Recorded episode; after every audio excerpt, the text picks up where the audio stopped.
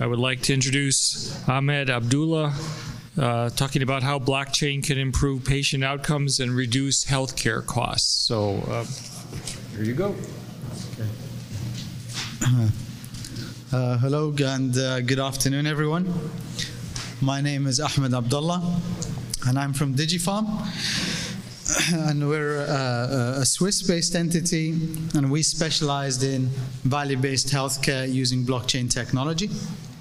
Um, so today I'm going to be talking about how we use it and how we see it can improve um, outcomes and also reduce costs.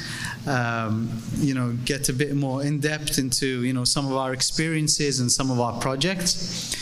And then also talk to you a little bit more about what we're doing at the United Nations uh, Economic Commission for Europe and our work around blockchain and some of the areas we're focusing on and where we see is, you know, very high potential areas for the implementation of the technology. So my background by trade is uh, as a health economist and uh, working in, in pricing, uh, working both from the payer review side, but also from the manufacturer submission side. So I think uh, it's it's well known. Uh, a lot of you here with healthcare backgrounds, you understand a lot of the problems that are facing that we're faced with healthcare. Um, it's a global problem, and we see aging populations, rising, rising prevalences of chronic diseases, um, really making global health expenditure unsustainable right? And what we're also seeing is the rising cost of treatments as treatments are becoming a lot more targeted, right? And they're also being targeted at smaller patient groups. So a lot of manufacturers, they have to charge more to be able to make the money back that they've spent on R&D. Uh, what we're also seeing is that when these, you know, novel therapies come to market, there's a very short time on patent, right? So there's a, uh, roughly around five to six years where these manufacturers have to try and make that money back uh, as fast as possible. Uh, there's a lot of inefficiency and wastage, which um, I think you know uh, many are aware of, especially from the administrative side and incentives are misplaced, especially within the fee for service systems, where you know people are rewarded for you know well well suppliers are rewarded for, uh, you know, uh, providing a greater volume of services. And the bottom line of this is, is barriers to patient access. So health systems are una unable to afford optimal baskets of therapies for these patients. And there's also barriers to market access. So when manufacturers bring these novel therapies to market, it's very difficult for them to gain reimbursement within these markets. So this is why we've been seeing, you know, healthcare move to a value-based approach. Um, on, at a global level, we're seeing, uh, you know, large manufacturers, large insurers, large provider systems, all moving to this type of system, right? And as we're seeing, you know, potentially in the next few years that commercial payments in healthcare will be dominated by this type of payment mechanism, there needs to be a system that enables trust in these outcomes, but also removes the administrative burden of doing these things. So, and just to give you, you know, one example. So I, when I was working at Roche, I was leading uh, submissions for a very high cost, you know, new PDL1, uh, you know, stage four lung cancer treatment. And negotiation for reimbursement for this treatment on average was taking between 12 and 18 months. And these are treatments that are targeted for patients with a mean survival time of seven months right? And one of the main issues here, and one of the main areas of disagreement or negotiation, is long-term survival for these patient groups. And if they, they, it's very difficult to base a price of, of, a drug on a very limited trial data, right? So this is one of the main issues. So we knew there needed to be a system where you can track these patients, track outcomes, and then create a fair price for all stakeholders.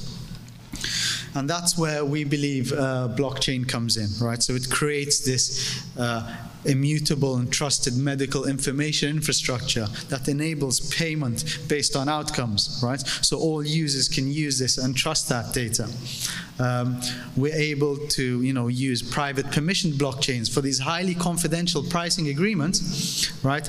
The, these uh, organizations are, are confident that there's an additional layer of security there, right? Um, and no, nobody between these contracting parties where there is limited trust, they know that nobody else can see these agreements and these very confidential prices. What we see in healthcare is, is outcomes data, for example, from trials. They're always published in peer-reviewed journals. However, net prices and discounts in such a competitive environment, you know, these are never essentially revealed outside of organizations. Uh, and we see the uh, administrative burden is currently huge. So uh, processing, you know, pricing agreements at the moment is, you know, very much done so manually, and the costs of processing these agreements negates, you know, the, the financial benefits of moving to a value-based approach. Right, so bringing in uh, smart contracts where complex agreements, so you know, increasingly complex agreements can be done without any additional administrative burden. At the moment, we see patient access schemes being done for very simple, uh, you know, conditions or contract stipulations like survival over a certain period of time or blood sugar levels be, be being below uh, a certain level. But when you start introducing smart contracts, a lot of these pricing agreements can be a, a lot more meticulous and comprehensive. You can add uh, additional factors within these agreements like serious adverse events of interest, uh, hospitalization rates. You can even start including things like remote monitoring applications and whatever contract you know stipulation you want to do, link it up to a smart contract and it could be you know as detailed as you want it to be without any additional financial or, or time burden. Um, what we also see is the issue with you know fragmented data and tracking patients uh, across different you know care areas and tracking them across you know the, the care continuum or the medicinal life cycle. Um, the ability to use, you know, sovereign uh, digital identities and the, and the ability to often use patients as that single uh, common denominator to take their patient, to take their data, you know, between different uh, health providers. I think that's very important. Uh, one issue we see at the moment is uh, a big problem is time delays and tying up of funds. So one of our projects with the Irish payer they had a outcomes-based agreement for hepatitis C treatment with, with, the pharma company, but the system they used was a rebate mechanism. So the pharma company is paid, they then provide the drug.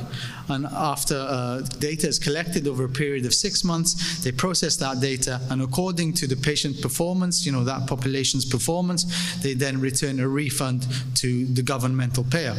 However, the problem is there is that funds were being tied up during that period, and the governmental payer doesn't know exactly or didn't have any idea of how much money he's going to get back. So there's a period of six weeks in 2017 where hepatitis C patients were unable to receive this treatment until all this process was done. So with blockchain, we're able to create this real-time reimbursement and, and settlement platform.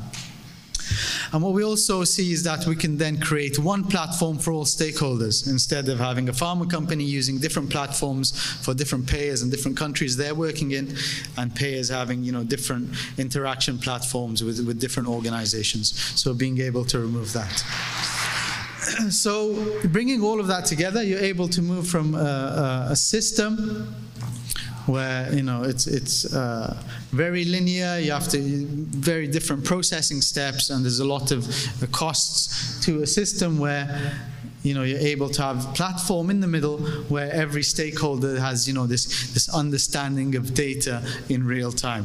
All right. Uh, so at Digipharm, what we have is the Reimburse platform. So it's a patented technology where organizations can go on there, create contracts between, between each other. We just provide the platform, we don't get involved. And then, um, you know, once they both agree to these uh, contracts, these are typically agreed at health technology assessment level before. So these are negotiated, then we create this platform where they can actually execute these, these agreements seamlessly.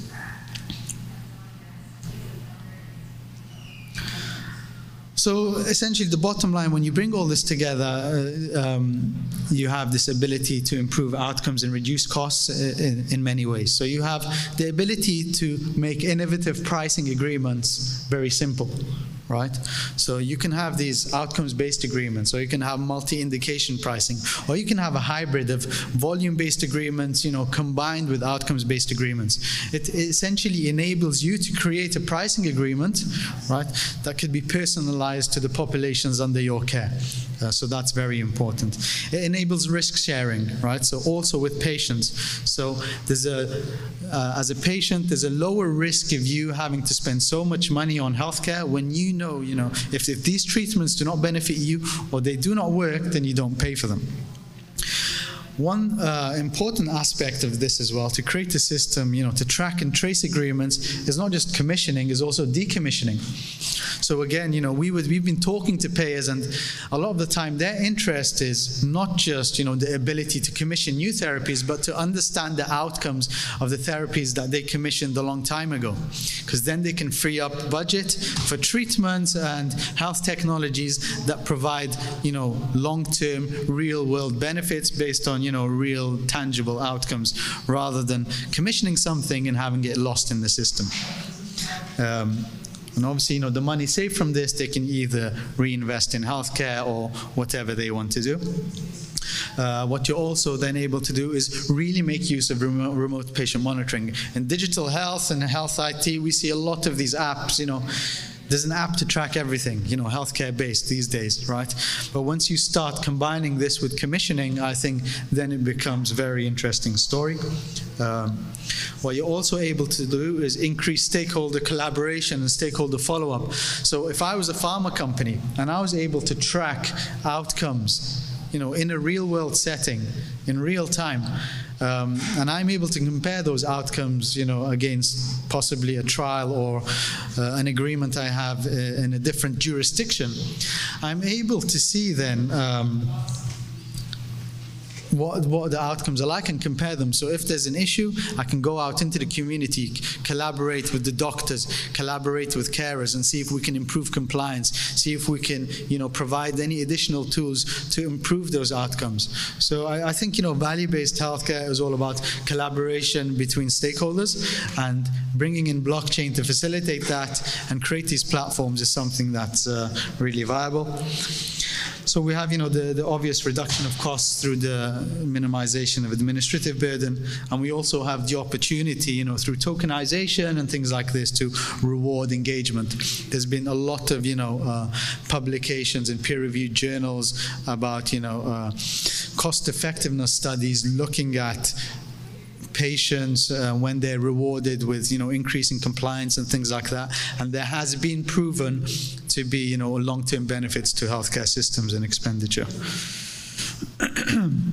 so you know some of the uh, examples of current projects we have at Digipharm um, they're very varied. Value-based healthcare and outcomes-based agreements can vary between different localities, right? So we have some uh, pilots that are looking at you know uh, novel therapies about to come to market um, and we are able to include patient diaries so patients who have migraines to report when or when they do not have you know uh, any uh, migraine free days and things like this um, what we also have is, is some payer provider agreements so that do not include manufacturers right so insurers work directly with hospital they agree on an outcome for a certain population of patients and that's all they will use for reimbursement. And there will be no more back and forth talking about, you know, how many services were acquired or anything like this, right? So that's also part of the agreement to eliminate all the administrative paperwork and reporting um, that goes on. Um, what we also have is um, pilots um, for neuropathic pain where we use remote monitoring tools as well. Um, and we also see um, many pilots, you know, manufacturers manufacturers interested in pilots that enable them to get, you know, increased market share. So they're, they've already in the market, right? So they just want increased market share because they know providers and insurers are going to want to provide their treatment if, if there's a possibility of not paying for when it doesn't work.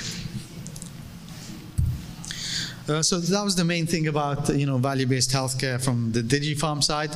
What I also want to touch upon as well is the work at, at the UN CEFACT, uh, and we are developing a blockchain in healthcare white paper. So I'm currently the project chapter coordinator for the blockchain in healthcare white paper.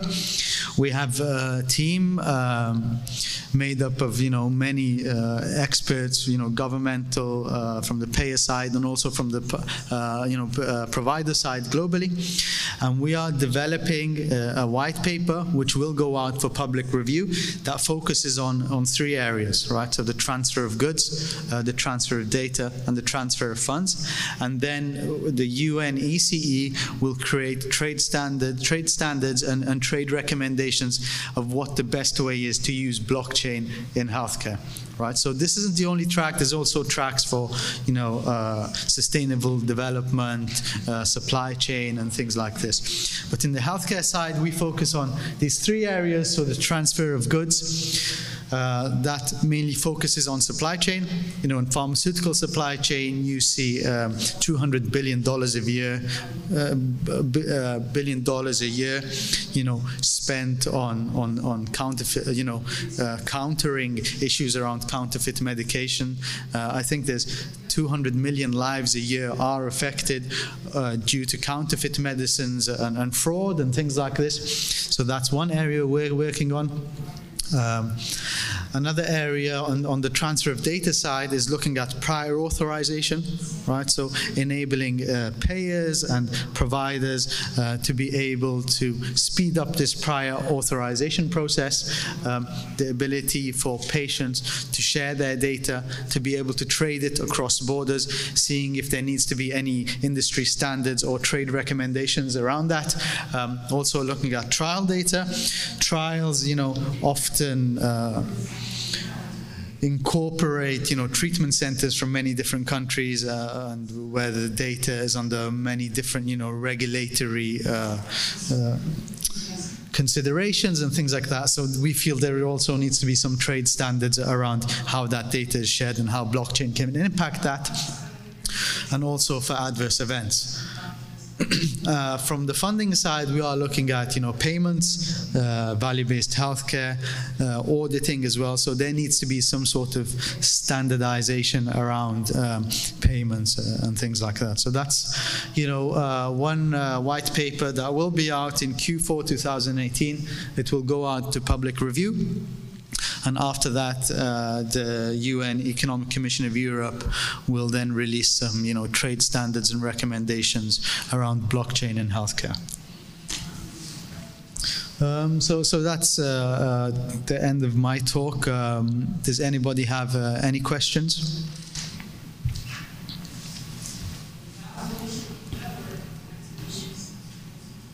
I, I, noticed a couple of your looking to talk about um, capturing data as a strong underlying feature and rest on that.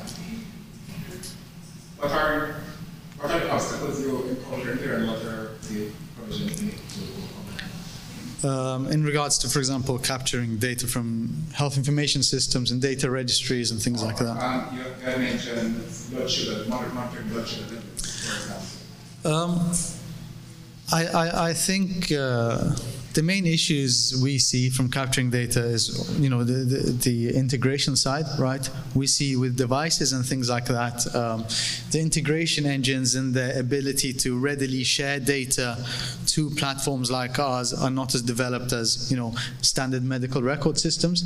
I think that's an issue. Um, and we also, I think, you know, the format of this data. However, there, there are some uh, platforms. Uh, there's platforms that we are working with that automatically transfer data, you know, from these devices. So we've been able to use that. But it's also uh, an issue is also, you know, from the patient side as well. A lot of the time, patients, you know, don't have the time or they have issues with, you know, complying and recording, you know, things like blood sugar levels all the time. So there's there's a lot of you know small issues. But once you, but the good thing about blockchain and things like that is you're able to start incentivizing these patients. Once these pa- at, the, at the moment there is no incentive for them in healthcare to do it, right? Because it's not going to affect how much they pay and things like this. But once you start, you know, and they start understanding it's part of reimbursement, it's, it's all part about how they're going to be paying for their healthcare and things like that. I think we can, you know, overcome these issues. And with our pilots, um, when we have taken this approach, you know, holistic approach, explaining to them that they are part of the network, you know, um, you know, they're not uh, an outsider to the, the, the reimbursement network. I think we've been seeing, you know, great, great compliance rates and things like that. Okay. Thank you. Thank you very much.